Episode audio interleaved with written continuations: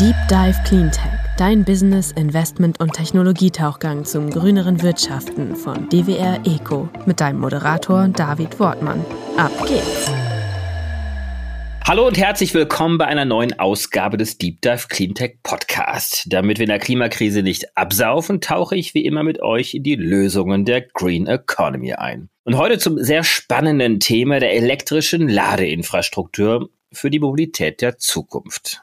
Heute mit Max Wojtynia, dem Gründer und C E O von Heimladen. Grüß dich, Max. Was macht ihr denn eigentlich? Guten Morgen, danke für die Einladung. Ist eigentlich ganz einfach. Wir planen, installieren und betreiben Ladeinfrastruktur für Elektroautos.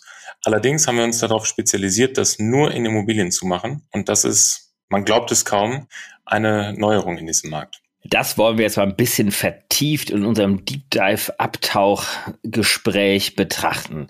Warum ist das so eine Erneuerung? Weil Ladeinfrastruktur ist doch jetzt wirklich ein Thema, was schon ein bisschen länger durch die Industrie wabert. Äh, natürlich sehen wir, dass dort auch noch sehr viel installiert werden muss. Aber in Immobilien wird auch meistens geladen. Warum ist das Thema so neu? Genau, also es ist tatsächlich so, dass wenn jemand die Möglichkeit hat, an seinem eigenen Stellplatz zu laden, dann tut er das auch zu achtzig, neunzig, vielleicht sogar hundert Prozent im Falle eines Zweitwagens. Tatsächlich ist es aber gar nicht so einfach, da überhaupt mal in diesen Punkt zu kommen. Mittlerweile gibt es die notwendige gesetzliche Regelung, dass eben im Neubau oder im Fall einer Sanierung Ladeinfrastruktur vorbereitet wird. Und es wurde auch für Mieter jetzt leichter, das gegenüber dem Vermieter durchzusetzen, eine Ladestation zu bekommen. Aber trotzdem mangelt es da draußen an Unternehmen, die das machen. Und ja, es gibt Unternehmen, die sich dieser äh, Herausforderung annehmen, denn die Wohnungswirtschaft ist gar keine so einfache Zielgruppe. Allerdings, die meisten Anbieter machen eben viele Lade-Use-Cases nebeneinander, bedienen also das Schnellladen an der Autobahn, sind vielleicht Auftragnehmer für Stadtwerke und machen dann öffentliche Ladestationen in der Stadt, bedienen auch vielleicht Unternehmen, die ihre Flotte elektrifizieren, Hotels. Also es gibt ja ganz viele Anwendungsfälle.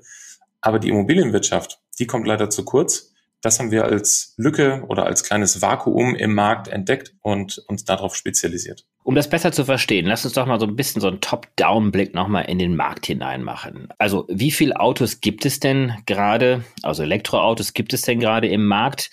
Und was sind so die Ziele bis zwanzig dreißig? Ja, also es sind mittlerweile über eine Million Elektroautos in Deutschland unterwegs. Dieses Ziel hat ja die Bundesregierung mal ausgerufen. Wir waren ein bisschen spät dran, das zu erreichen.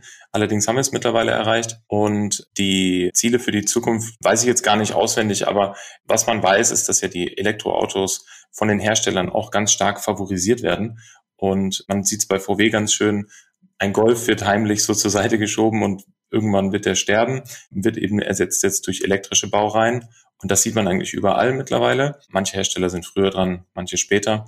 Und das Potenzial, was wir für uns berechnet haben, ist, dass es in Deutschland ungefähr zwei Millionen Stellplätze geben sollte, für die sich unser Geschäftsmodell eignet. Das sind private Stellplätze, die in einem Vermietungsverhältnis sind. Und das ist genau die ja, Begrenzung, die wir uns vorgenommen haben.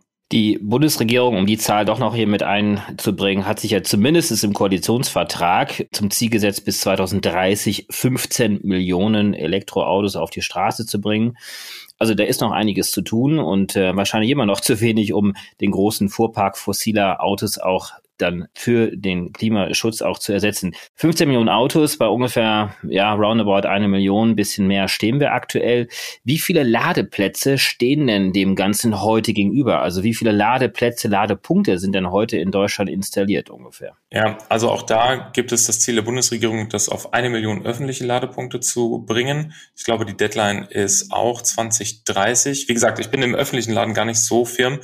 Allerdings halte ich das nicht für den richtigen Weg, denn eine öffentliche Ladestation aufzubauen ist unglaublich teuer. Wenn man sich das mal vor Augen führt, so eine ähm, normale Ladestation, die irgendwo am Straßenrand steht, hat einfach unglaublich hohe Installationskosten. Man muss ja immer irgendwie den Gehweg aufreißen.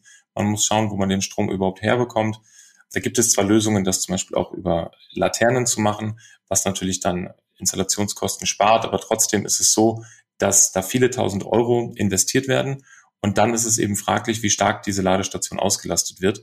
Wir entgegnen dem eben, indem wir sagen, warum hat nicht jeder, vorausgesetzt natürlich, man hat auch seinen eigenen Stellplatz, seine eigene Lademöglichkeit und kann die dann sehr bequem nutzen.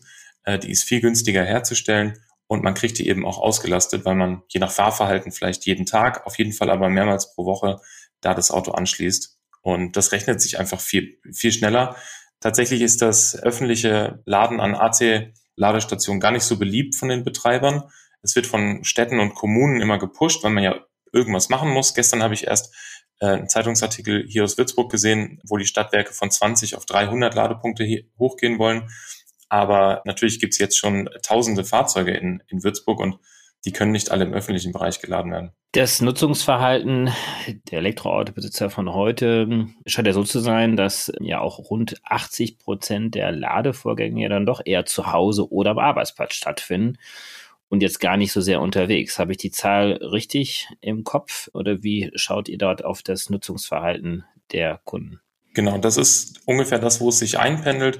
Ich als Vielfahrer, ich nutze das Elektroauto eben auch geschäftlich, bin also viel auch auf der Autobahn unterwegs.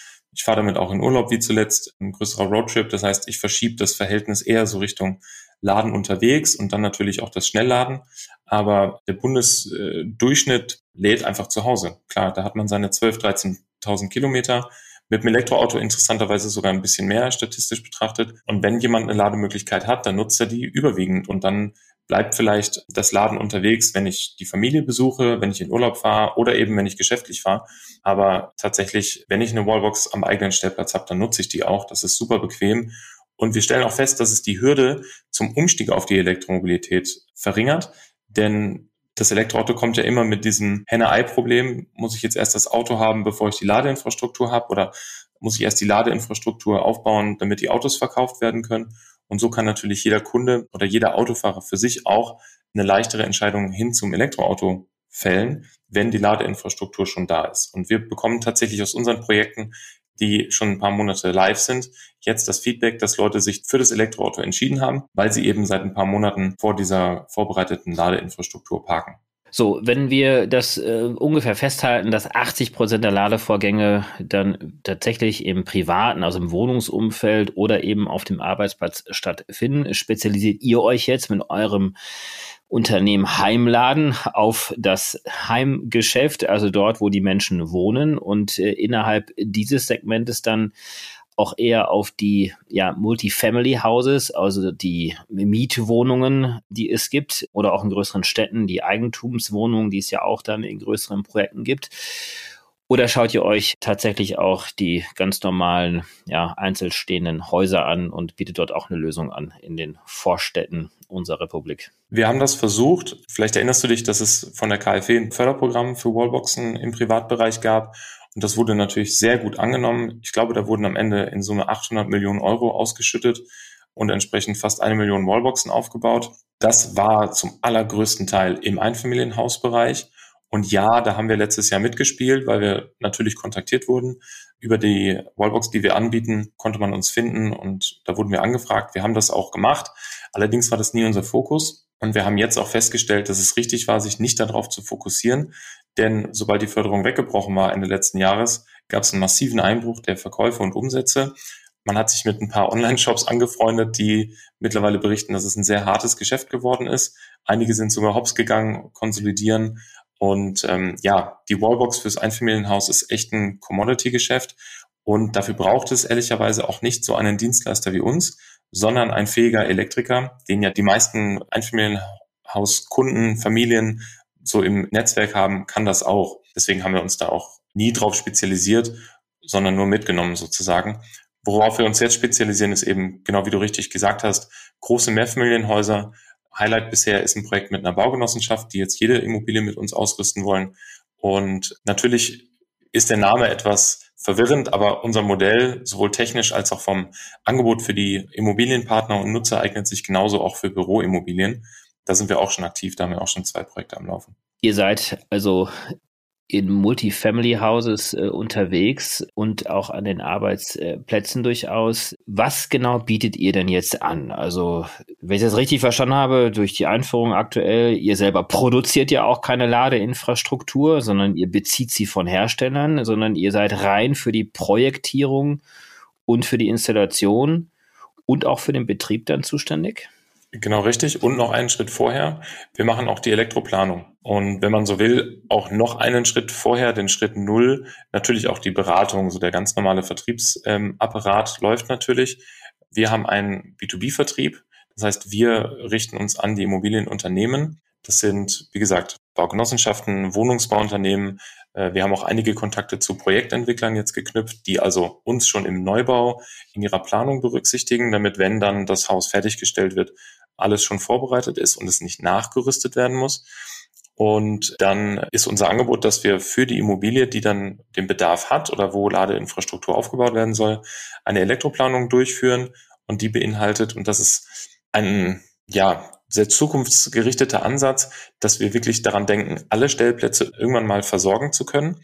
Das heißt, wenn ich eine Tiefgarage mit hundert Stellplätzen habe, dann ist unser Konzept auch immer, hundert Stellplätze perspektivisch versorgen zu können und nicht etwa mit fünf Ladeplätzen anzufangen und dann erstmal zu beobachten, wie stark die genutzt werden und dann gegebenenfalls zu erweitern, sondern wir sind der festen Überzeugung, auch mit dem geplanten Hochlauf der Elektrofahrzeuge, dass das auch in ganz normalen Mietimmobilien echt ein Thema wird und dass einfach eine sehr hohe Quote der Stellplätze eine Ladestation haben werden müssen, und darauf stellt unser Konzept sozusagen ab. Dann sind wir kein Elektrofachbetrieb selbst, sondern wir vergeben die Installationsumfänge. Vielleicht ändert sich das in Zukunft noch.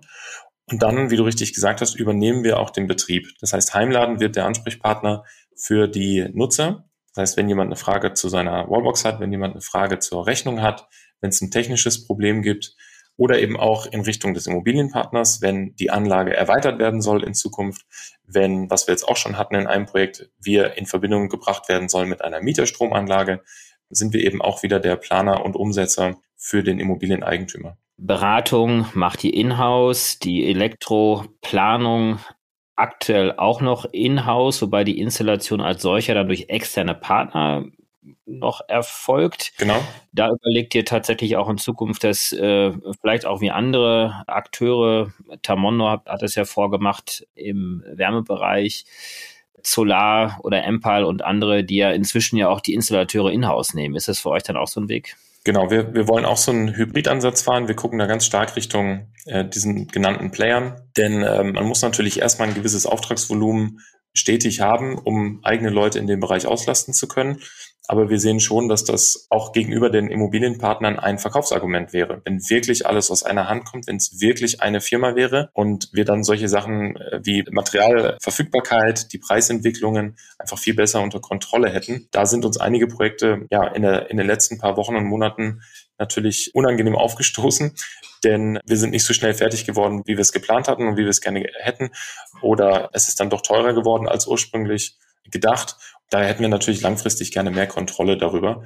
Und wie gesagt, so einen Hybridansatz könnten wir uns gut vorstellen. Also für Projekte in unserem Umfeld oder für Projekte, die äh, besonders attraktiv sind, eigene Leute einzusetzen, und für entlegene Regionen, kleinere Projekte, oder wenn man auch Rücksicht darauf nehmen soll, dass der Immobilienpartner vielleicht seine eigenen Betriebe hat, die er einsetzen möchte, sich dahin dann eben zu öffnen. Aber aktuell fahren wir mit diesem Partnernetzwerk auch sehr gut. Die Verfügbarkeit der Betriebe ist sehr gut. Man hört ja oft im Solarbereich, dass es schwierig ist, da Fachkräfte zu finden und dass die ausgelastet sind. Wir machen tatsächlich diese Erfahrung nicht, denn wir brauchen gar keine super spezialisierten Betriebe, sondern wir brauchen einfach nur einen Elektromeisterbetrieb, der schon mal Ladeinfrastruktur aufgebaut hat und der natürlich gewillt ist, sich mit unserem Ladekonzept auseinanderzusetzen, weil es schon etwas anders ist, als die meisten das bisher kannten. Und wir haben natürlich sehr große Aufträge zu vermitteln.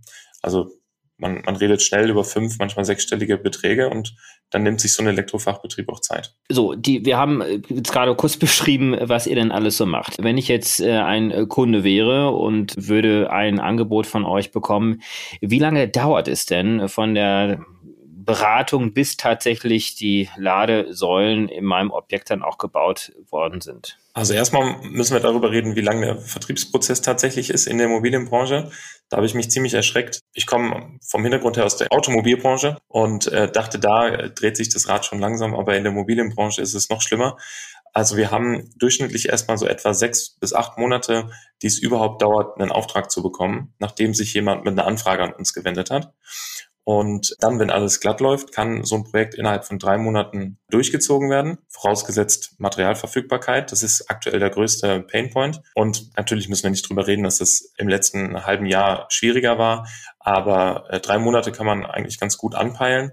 Und das ist auch okay, denn man muss ja auch noch berücksichtigen, dass die Elektroautos auch erstmal geliefert werden müssen und dass sich vielleicht der Immobilieneigentümer mit den Mietern noch einig werden muss, wer bekommt jetzt welche Stellplätze. Also da sind wir auch oft Ratgeber, wie man das jetzt organisiert am besten, dass ein Stellplatz, wo eine Ladeinfrastruktur vorbereitet ist, auch wirklich nur von Elektroautofahrern angemietet und genutzt wird. Wie schaut jetzt euer Geschäftsmodell aus? Ihr seid Betreiber dieser Anlagen. Seid ihr denn auch noch Besitzer dieser Anlagen? Also ist es Teil eures Balance Sheets, dass ihr all diese Ladeinfrastruktur bei euch noch mit drauf habt auf der Balance Sheet? Oder ist das so eine Art ja, Verkaufs- und dann Wartungsbetreibermodell? Zum Teil. Wir haben uns damals hingesetzt und überlegt, wie sieht ein Geschäftsmodell für Ladeinfrastruktur am privaten Stellplatz wahrscheinlich zwanzig dreißig, vierzig sowieso aus, also so Glaskugel lesen haben wir versucht und sind dann darauf gekommen, dass es wahrscheinlich auf ein Modell hinauslaufen wird, irgendwann, wie wir es aus dem Internet-Provider-Bereich kennen, dass es also einen monatlichen Beitrag gibt und da ist alles mit drin.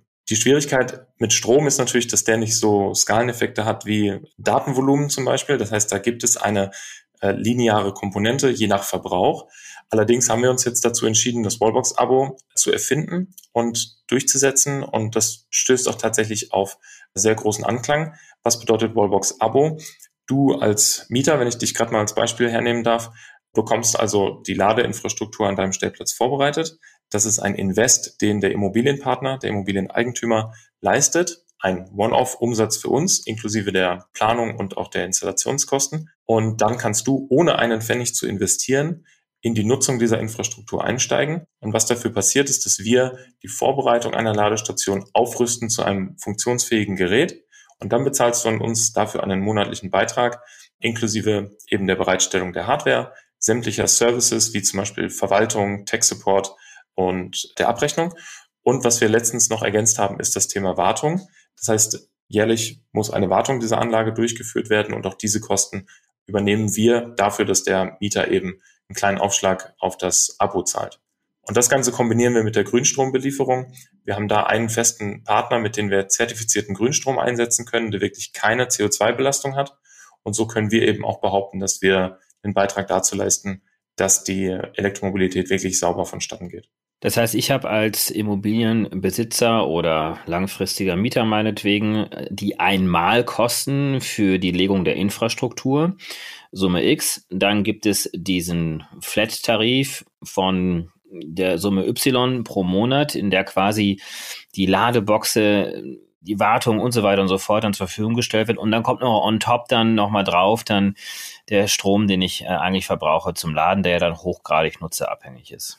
Genau, der ist total individuell. Ich bin so ein Vielfahrertyp. Ich habe auch schon mal sechshundert Kilowattstunden im Monat verfahren oder oder geladen. Der Durchschnitt liegt irgendwo so bei zweihundertfünfzig und unsere Kunden pendeln sich auch genau dazwischen irgendwie ein. Wie gesagt, ähm, hatte ich ja eingangs erwähnt, tatsächlich ist der Durchschnitt der monatlich geladenen Energie viel höher, als wir im Businessplan eigentlich mal angenommen haben. Es ist nämlich mehr als der Bundesdurchschnitt. Heißt wohl, dass Elektroautos auch für Vielfahrer geeignet sind. Wie teuer ist so ein Abo dann bei euch? Das Wallbox-Abo liegt bei vierzig Euro im Monat brutto. Wie gesagt, für die Wallbox-Abrechnung, Verwaltung durch uns und die Wartung einmal jährlich. Und dann kommt dazu der Grünstrom, den haben wir als Flatrate organisiert. Flatrate bedeutet aber nicht, dass das unendlich viel Strom ist, den ich da jeden Monat laden kann, sondern dass das pauschalisiert abgerechnet wird. Musst du dir vorstellen, wie so eine Pauschalabrechnung, wie du es von der Abschlagszahlung beim Strom auch kennst. Das macht es für uns deutlich einfacher, den Strom abzurechnen und ermöglicht uns eben auch, etwas günstigere Technik einzusetzen. Wie teuer ist so im Durchschnitt dieser Stellplatz-Upgrade? Das kostet erfahrungsgemäß so zwischen dreizehn- und fünfzehnhundert Euro netto pro Stellplatz. Das ist natürlich ganz stark davon abhängig, wie groß die Anlage insgesamt wird, weil dann kann ich natürlich die Investitionskosten, die ich oder die Gemeinkosten, die ich sowieso habe, auf natürlich umso mehr Stellplätze umlegen. Wir haben in unserem C R M im Schnitt so fünfzig bis sechzig Stellplätze pro Immobilie und für diesen Bereich einer Tiefgarage mit fünfzig Stellplätzen äh, liegen wir so bei dreizehnhundert bis fünfzehnhundert Euro pro Stellplatz. Und da ist wirklich auch wieder, das ist uns ganz wichtig, dass eben nichts offen bleibt, alles inklusive, was ich brauche. Das heißt, die Stromversorgung ab dem Hausanschluss, ein Energiemanagement, dann die Internetverbindung, dass ich die Ladegeräte auch online verfügbar habe und der Nutzer eine App nutzen kann und wir als Betreiber ne, eine Online-Diagnose auch machen können und natürlich sämtliche Verkabelungen, jetzt mal vereinfacht gesprochen, also die tatsächliche Installation vom Technikraum bis zum individuellen Stellplatz. Aber die Wallbox ist dann schon im Besitz des Nutzers oder bleibt sie in eurem Besitz? Das heißt, ihr könnt sie ständig austauschen, wenn ihr das äh, wolltet. Genau, die Box ist unser Eigentum und wird nur zur Verfügung gestellt. Das Versprechen an der Stelle ist, dass natürlich, wenn etwas mit der Box passiert, sei es jetzt Materialfehler, Beschädigungen, Vandalismus, dann kann die schnell ausgetauscht werden und ist nicht für alle der gerade genannten Punkte unser Problem, aber für die allermeisten. Und das ist unser Beitrag sozusagen, dass Ladeinfrastruktur einfacher zugänglich wird. Wir nehmen also ein gewisses finanzielles Risiko auf uns, müssen die Geräte anschaffen und eben ein paar Monate warten, bis wir das wieder reingespielt haben über die Abo-Umsätze. Aber das funktioniert ganz gut, denn worauf die Immobilienunternehmen hauptsächlich gucken, sind die Investitionskosten und die müssen so gering wie möglich sein. Trotzdem soll es natürlich ein zukunftsfähiges System sein und da kommen wir uns eben gegenseitig entgegen, indem wir die Wallbox vorfinanzieren, beziehungsweise ja auch erst die Kosten dafür haben, wenn ein Nutzer da ist. Und die Immobilienunternehmen ähm, haben entsprechend etwas mehr Budget, um dann nochmal ein paar mehr Stellplätze vorzubereiten. So im Schnitt liegen wir aktuell bei dreißig bis fünfzig Prozent Quote der Stellplätze, die in einer Immobilie vorbereitet werden. Das heißt, wieder dieses Beispiel der hundert Stellplätze in einer Tiefgarage. Wenn wir dort aktiv werden, dann machen wir so zwischen dreißig und fünfzig Wallbox-Vorbereitungen.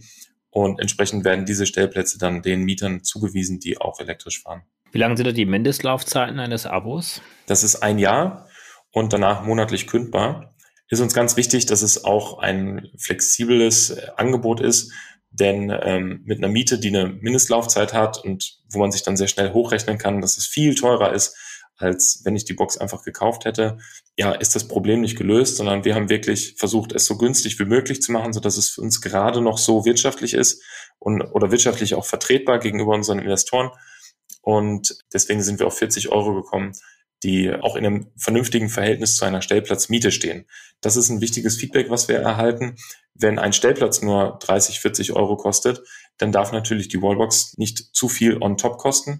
Und äh, da sind diese vierzig, maximal vielleicht irgendwann fünfzig Euro wirklich die Grenze, die vertretbar sind. Und dann muss man natürlich auch schauen, für wen ist das gedacht. Im Sozialbau, im geförderten Sozialbau kriegen wir es beim besten Willen nicht hin, Projekte zu realisieren, weil da einfach die Preisbereitschaft auf keiner der beiden Seiten, egal jetzt ob äh, Immobilienpartner oder Nutzer, vorhanden ist. Und ja, mit Baugenossenschaften funktioniert das gerade sehr gut. Und Projektentwickler oder alle, die in einer frühen Phase mit uns ins Gespräch kommen, funktioniert es besser, weil man dann natürlich auch für die spätere Vermarktung der Immobilie und Stellplätze die Kosten für die Ladeinfrastrukturvorbereitung schon berücksichtigen kann. Und dann kann natürlich ein Projektentwickler auch seine Marge daraus noch ziehen.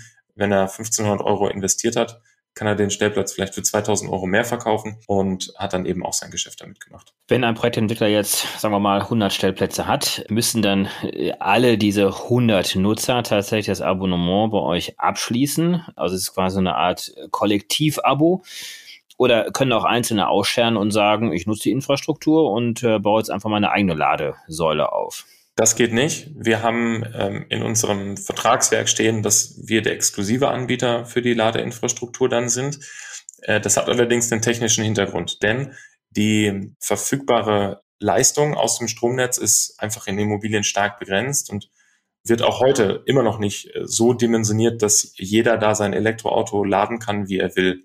Und deswegen ist es einfach sinnvoll, dass es einen Anbieter gibt, der alle Ladebedürfnisse bündelt und über ein Last- bzw. Energiemanagement sicherstellt, dass wirklich jeder zu jedem Zeitpunkt laden kann. Und dann wäre es einfach unsinnig, wenn jemand davon ausschert und sein eigenes Süppchen kocht, denn der würde natürlich das andere System beschränken, beziehungsweise das, der Stromanschluss hat einfach nicht die entsprechenden Kapazitäten. Wie seid ihr denn technisch aufgestellt? Also nutzt ihr da verschiedenste Anbieter? Habt ihr einen exklusiven Vertrag mit bestimmten Ladesäulen, Wallbox-Herstellern? Mischt ihr die Technik? Wir haben erstmal ein stark standardisiertes Konzept. Das heißt, wir versuchen überall genau das Gleiche einzubauen. Auch etwas, was sehr unterschiedlich ist zu den bestehenden Anbietern von Ladeinfrastruktur, die sich gerne mal für jeden Kundenwunsch öffnen. Und das macht es natürlich teurer, komplizierter und auch langwieriger. Wir haben keine Exklusivitätsvereinbarung, aber wir haben uns in eine Wallbox schon verguckt, die einfach sehr gut für das funktioniert, was wir da machen. Kommt aus Norwegen vom Hersteller Easy und setzen wir sehr, sehr gerne ein. Ist auch eine tolle Partnerschaft mit denen. Ansonsten haben wir an äh, technischen Komponenten eine gewisse Verkabelungstechnik, die wir gerne einsetzen, die besonders für große Installationen geeignet ist. Wir haben so unsere Best Practices für die Internetverbindung, also was man da für Komponenten einsetzt. Und was sich leider nicht standardisieren lässt, auch wenn wir das gerne machen würden, ist, wie der Netzanschluss oder der, der Hausanschluss organisiert wird. Denn du hast es bestimmt schon mal gehört, es gibt unzählige Netzbetreiber in Deutschland, die das lokale Stromnetz organisieren und verantworten. Und die haben alle ihre eigenen Anforderungen, auf die wir für jedes Projekt individuell Rücksicht nehmen müssen. Aber ähm, den Rest versuchen wir zu standardisieren. Und das funktioniert auch gut, denn so kann man entsprechend in größeren Mengen einkaufen, kriegt bessere Konditionen, kann so auch die Verfügbarkeit der Hardware und Installationsmaterialien steigern. Und ehrlicherweise ist es dem Nutzer ganz egal, was da für eine Wallbox hängt und dem Immobilienpartner fast ganz egal.